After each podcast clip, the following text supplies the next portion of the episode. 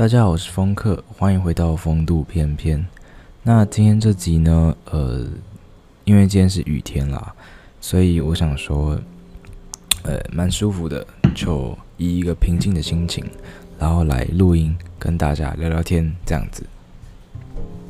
那最近呢几集，其实除了那个有关于讨论制服的那集之外，剩下两集都是有关于聊天性质的。那其实我一开始做 podcast 的时候，呃，通常当时一开始是做那个有主题的嘛，就是至少在故事都会有一些主轴。好像是因为当时有人跟我说，呃，你这个一集就是至少要有个东西要讲嘛，不然这样子好像没有什么重点。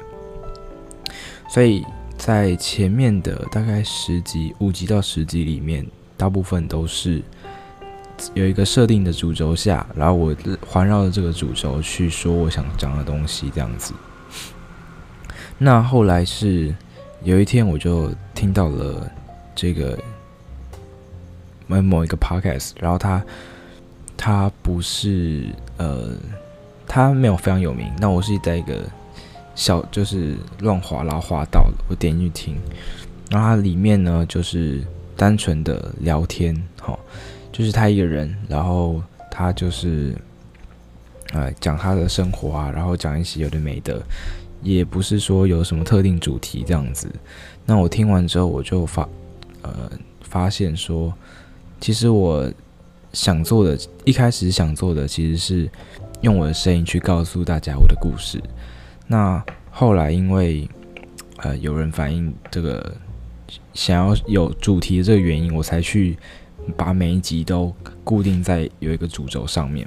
但我后来想一想，我真正希望的是，不管怎么样，不管是故事也好，或是我的生活也好，只要是能用我的声音去呃诉说我的事情的，或是说诉说呃诉说这个世界的事情，反正呃就算是聊天也没关系啦。好，那。后来又有另外一个这个想法是说，因为最近 Podcast 崛起嘛，那我觉得很多人已经在做这个知识的这个方面了，哦，所以我一定讲的也许没有比他们深，哦，但是呢，我可以用我自己的想法去说出我的这个意见啊，还有我的看法，这样。对，那还有一点就是说。你们知道，其实有时候我在听 podcast，然后你在做事的时候，就你不是想要听什么认真的内容，你就是想有一个人像是陪伴你一样，然后呢，背景有一个声音在呃讲话或是聊天，那你就听着那个声音可以做事这样子，所以这个是所谓的陪伴感啦，我觉得。所以呢，今天我们就使用这个聊天的方式，然后。让观众有一种哎陪伴感哦，你可能在打电脑或是在做一些工作，那我们就用聊天的方式去营造这个氛围哦，让也许你可以不用认真听了，那，我就随便说说我最近发生的事情。那呃，最近你们有如果用 iPhone 的用户啊，你们可能会发觉就是说，哎，iOS 十四已经上线了，可以下载了这样子。那我相信不少人也已经有去呃安装这个软体。那我自己呃大概几天吧，几天前的呃使用心得哦，就是我用了几天之后，我觉得 iOS 十四它越来越安卓化。我第一个想法是，哎，怎么好像安卓？就是那个使用者界面，以前我们的 iPhone 啊不是。一格一格的嘛，就是从 iPhone 四还是几开始嘛，就是你的 iPhone 都是一个一个 APP 哦，然后就叠在一起，然后后来可以资料夹堆叠，然后基本上你所有的下载出来的 APP 都只能留在桌面哦，你可能下载一百个 APP，那你一百个 APP 都要留在桌面，除非是你把它堆叠，就把它变成像资料夹这样，等于说你要找的时候还要打开资料夹，然后一个一个慢慢找。那最新版的 iOS 十四呢？它其中一个功能就是你可以把你不要的 APP 从桌面中移除掉。这个就很像安卓那个那个浏览，就是浏览 APP 的那个功能，就是你平常不用到的哦，你就把它从桌面中删掉啊。你可以从那个 Library，就是那个 APP 集里面去找到你下载的 APP。对，那我觉得这个是蛮方便的，因为有时候你真的不会用到这么多的城市，你可能只是偶尔会用到哦。那你这次的改版之后呢，你就可以把它删掉，删从桌面中删掉。不然还有另外一个功能，也是 这就是很像安卓啊，你知道吗？就是有就是你不是会有几个桌面嘛，很桌面一、桌面二，然后桌面三。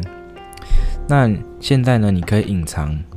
桌面二跟三了，好，等于说呢，你可以把那个，假如说你照相有很多城市，啊，你平常不会用到，你就把照相的那个城市全部都放在桌面二，那你平常呢就把它隐藏起来，你滑的时候也不会滑到，那等到你真的需要的时候再把它叫出来，然后那你就可以使用桌面二的那些照片城市了，这样子。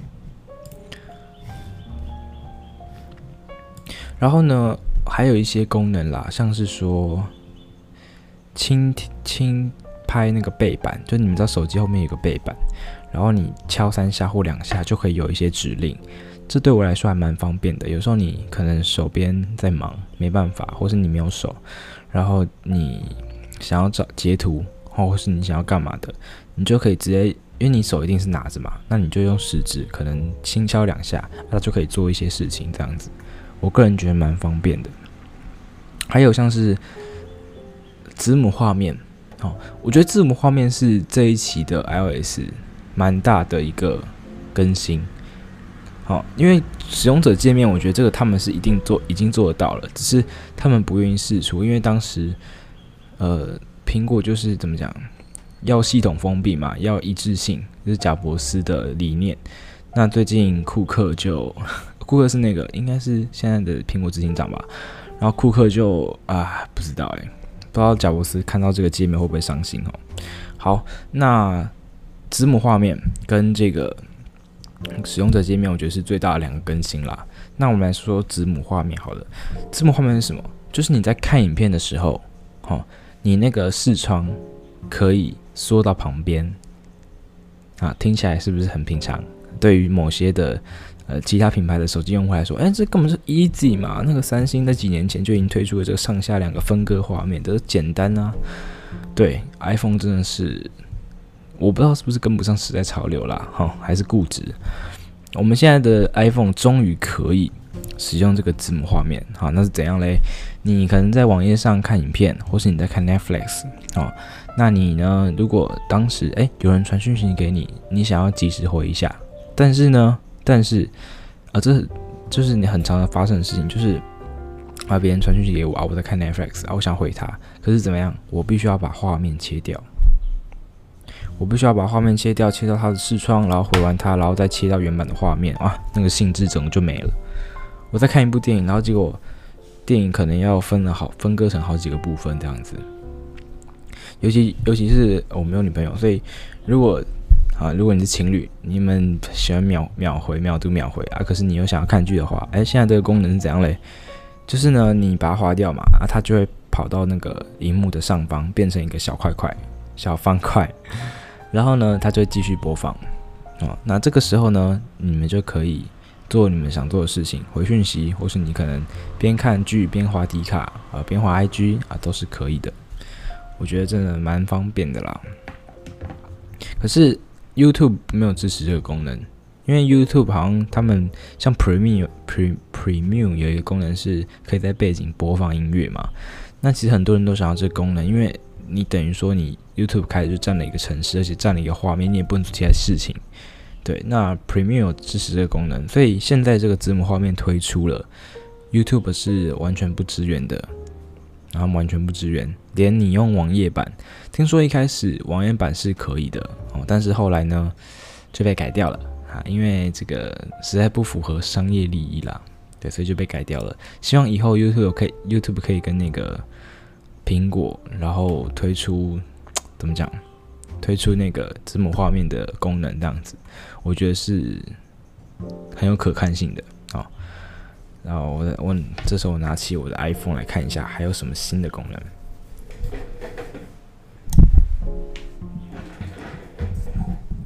对了，还有一个新的功能，就是那个小工具啦。小工具就是也是安卓化，就是你们在那个通常我们不是 iPhone 是一格一格的正方形方块，对不对？那现在这个小工具就是有点像是它一次就占很多格，然后呢，它就是一个像有时候你们可以怎么讲？它那工具就是一个大块方大方块在桌面上，好，那你可以设定天气或是照片，那它那一块整块就是照片或天气，那有点像是你可以设定你自己的桌面小工具，哦，然后可能电池电量啊，你可能放在桌面上，通常我们不是要拉下来才能看到吗？那现在就是你你就放在桌面上，它就一个很大块在那边，就是诶，你的电池几趴，哦，那我觉得这个其实。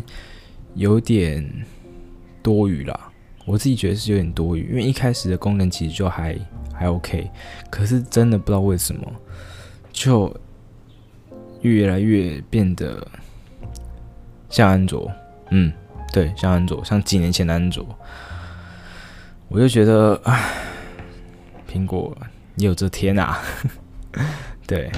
好啦，不过整体的使用下来呢，我觉得还是挺不错的。因为子母画面跟这个桌面程式，就这个更新已经让我们这些呃用几年的苹果迷有大有大度的，就是大幅度的更新。那我觉得还挺新奇的，所以整体的使用感觉下来是不错的啦。然后，呃，之前我有讲到我去狗舍的故事嘛，因为这几天其实我有一部分有部有一部分时间都泡在那个我们学校的动物社团，然后就想要跟大家继续来分享一下，因为你们因为真的很开心，就是能够去那边，所以能够继续分享。我上次有讲到一些狗的名字嘛，像是伊丽莎白，还有土豆，哦，或是这个小班跟。最近来了一只新的小熊，啊，一只叫小熊的狗。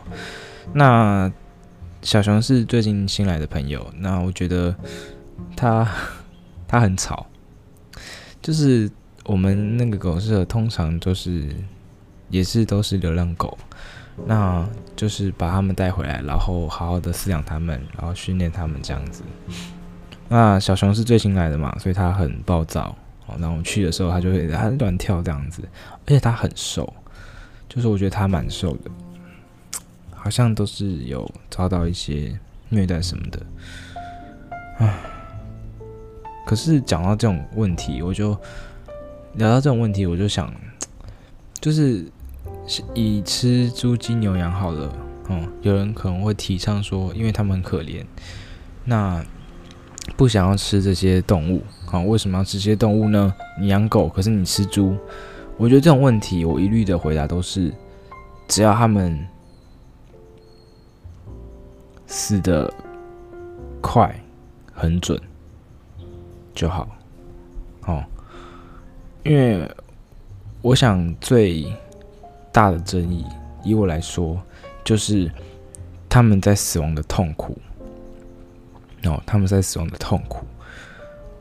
那我是肉食主义，所以我吃肉嘛。那在这些动物的这个处理上面，我希望他们能够越没感觉的死亡越好。啊，现在很多都用电宰的嘛，一瞬间啪，人没了，鸡没了，猪没了。那我觉得这样是比较人道一点的做法啦。对，至少不要让他们感受到太多的痛苦。对。好，那回到狗舍了。回到狗舍，那呃，小熊来新来了，然后最近呢，我又跟其他狗越来越好了。我觉得这就跟养宠物一样，你要花很多时间去陪伴他们啦。我觉得，因为呃，怎么讲？你宠物也许是你生活中的一部分，但是对宠物来讲，你就是他们的唯一嘛。我觉得这个句话其实影响我非常多。就是我在我在看到这句话之后，我觉得这实在是非常重要！因为你想象，你一个人，然后在家里整天没人陪你，那终于有一个人回来了，诶，他可以陪你玩，陪你怎样的，你一定会非常喜欢他嘛。所以，呃，这就是跟养宠物一样，我就花常常花时间，我现在每天都去那边，然后跟他们玩，摸摸他们，也许可可以跟他们建立一些感情，然后越来越好这样子。而且，动物跟人。其实我觉得也是有差，因为动物比较单纯嘛，对不对？我们我们说，虽然动物没有我们像人一样智慧，但是动物它们本身很单纯哦。你有食物，它就喜欢你，或是你常常看到它，它常常看到你，哎，它它就对你有一种像是情感一样连接，这是非常单纯而且直接的。再来就是说你的能量，哦，我们之前讲到能量嘛。你的能量的多寡，你的能量的好坏，或是能量的状态，都能够影响你对于这些生物的，呃，就是他们会知道你在处于怎样的一个状态。哦，像是有一次呢，我就那天心情不是很好，然后我就去那个狗舍里面，我就想说啊，那跟狗玩一下，去慰藉一下好了。结果没有狗肯跟我玩，因为我当时的状态是。这样伤心的嘛，所以狗也感觉得到，他感觉这个人好伤心哦，这个人的状态怎么这么奇怪，不想要跟他玩，所以他们就直接走，就是会走掉这样子。那我当时就挺伤心的啦。不过后来我就知道说，哎，你的这个整个人的能量会影响到你其他生物对你的感觉，这样子，这真的很灵验哦。你，哎，怎么想的？对，这真的很灵验呐。那。我觉得就是要多花时间陪陪身边的宠物啊，他们是你的宝贝。然后很有趣的一件事情是，我们是我们叫做这个动物社嘛，对不对？那里面有很多狗狗，这些狗呢，大部分哎，基本上全部都是米克斯啊，就是混种的狗。很有趣的一件事情就是，这些混种的狗都很讨厌柴犬。好我也不知道为什么，莫名其妙的，只要路上看到柴犬，他们就很疯狂。哈，只要有柴犬经过那个大门口，感觉，然后呢，他们就会狂叫。他们跟柴犬好像有一段不为人知的秘密，而且有呃，里面有一只叫土豆。那土豆呢，它的尾巴跟柴犬一模一样，哦，也是 Q Q 的 Q 起来的。我们想说，看它真的蛮可怜的。啊，因为它可能，他们很讨厌柴犬。我们推测推测，它可能是在那个弃养的过程中有跟柴犬发生一些争执，是不是柴犬太急掰啊？好，那经过这个推测，就他们都很讨厌柴犬，可是土豆它尾巴还是柴犬，这就像什么概念呢？你很讨厌呃某个人好了，好，然后发现哎，你跟他有血缘关系，真的是非常的令人生气的一件事情。好，好，那最近的狗舍大概就是这样，之后会有一些活动吧，我想我都会参加，因为我觉得这个社团真的很棒哎，真的，大一的时候没有参加实在是太令我伤心了。然后呢，最近我在看的书，其实我看完贾伯斯传，我在想要不要做一集 podcast，因为贾伯斯这个人其实非常的神奇。哦，但是我怕的是什么？我怕的是我没有把它讲的，我没有办法把它讲的完整。因为贾伯斯传他其实写了非常多东西，那我怕我一个不疏忽而没有讲的完整，支离破碎的，会有损贾伯斯这个人的人格。所以我觉得，诶，怎么讲？以一个尊敬的角度，我不想要去评论或是说这本书，我可能就是有时候会在。内容中提到，好，那就像我前面讲的，我有读到，在贾伯斯过世之后，呃，没有过世啊，就是在去世前几年，把公司交给了库克，所以现在的执行长应该是库克，没错了。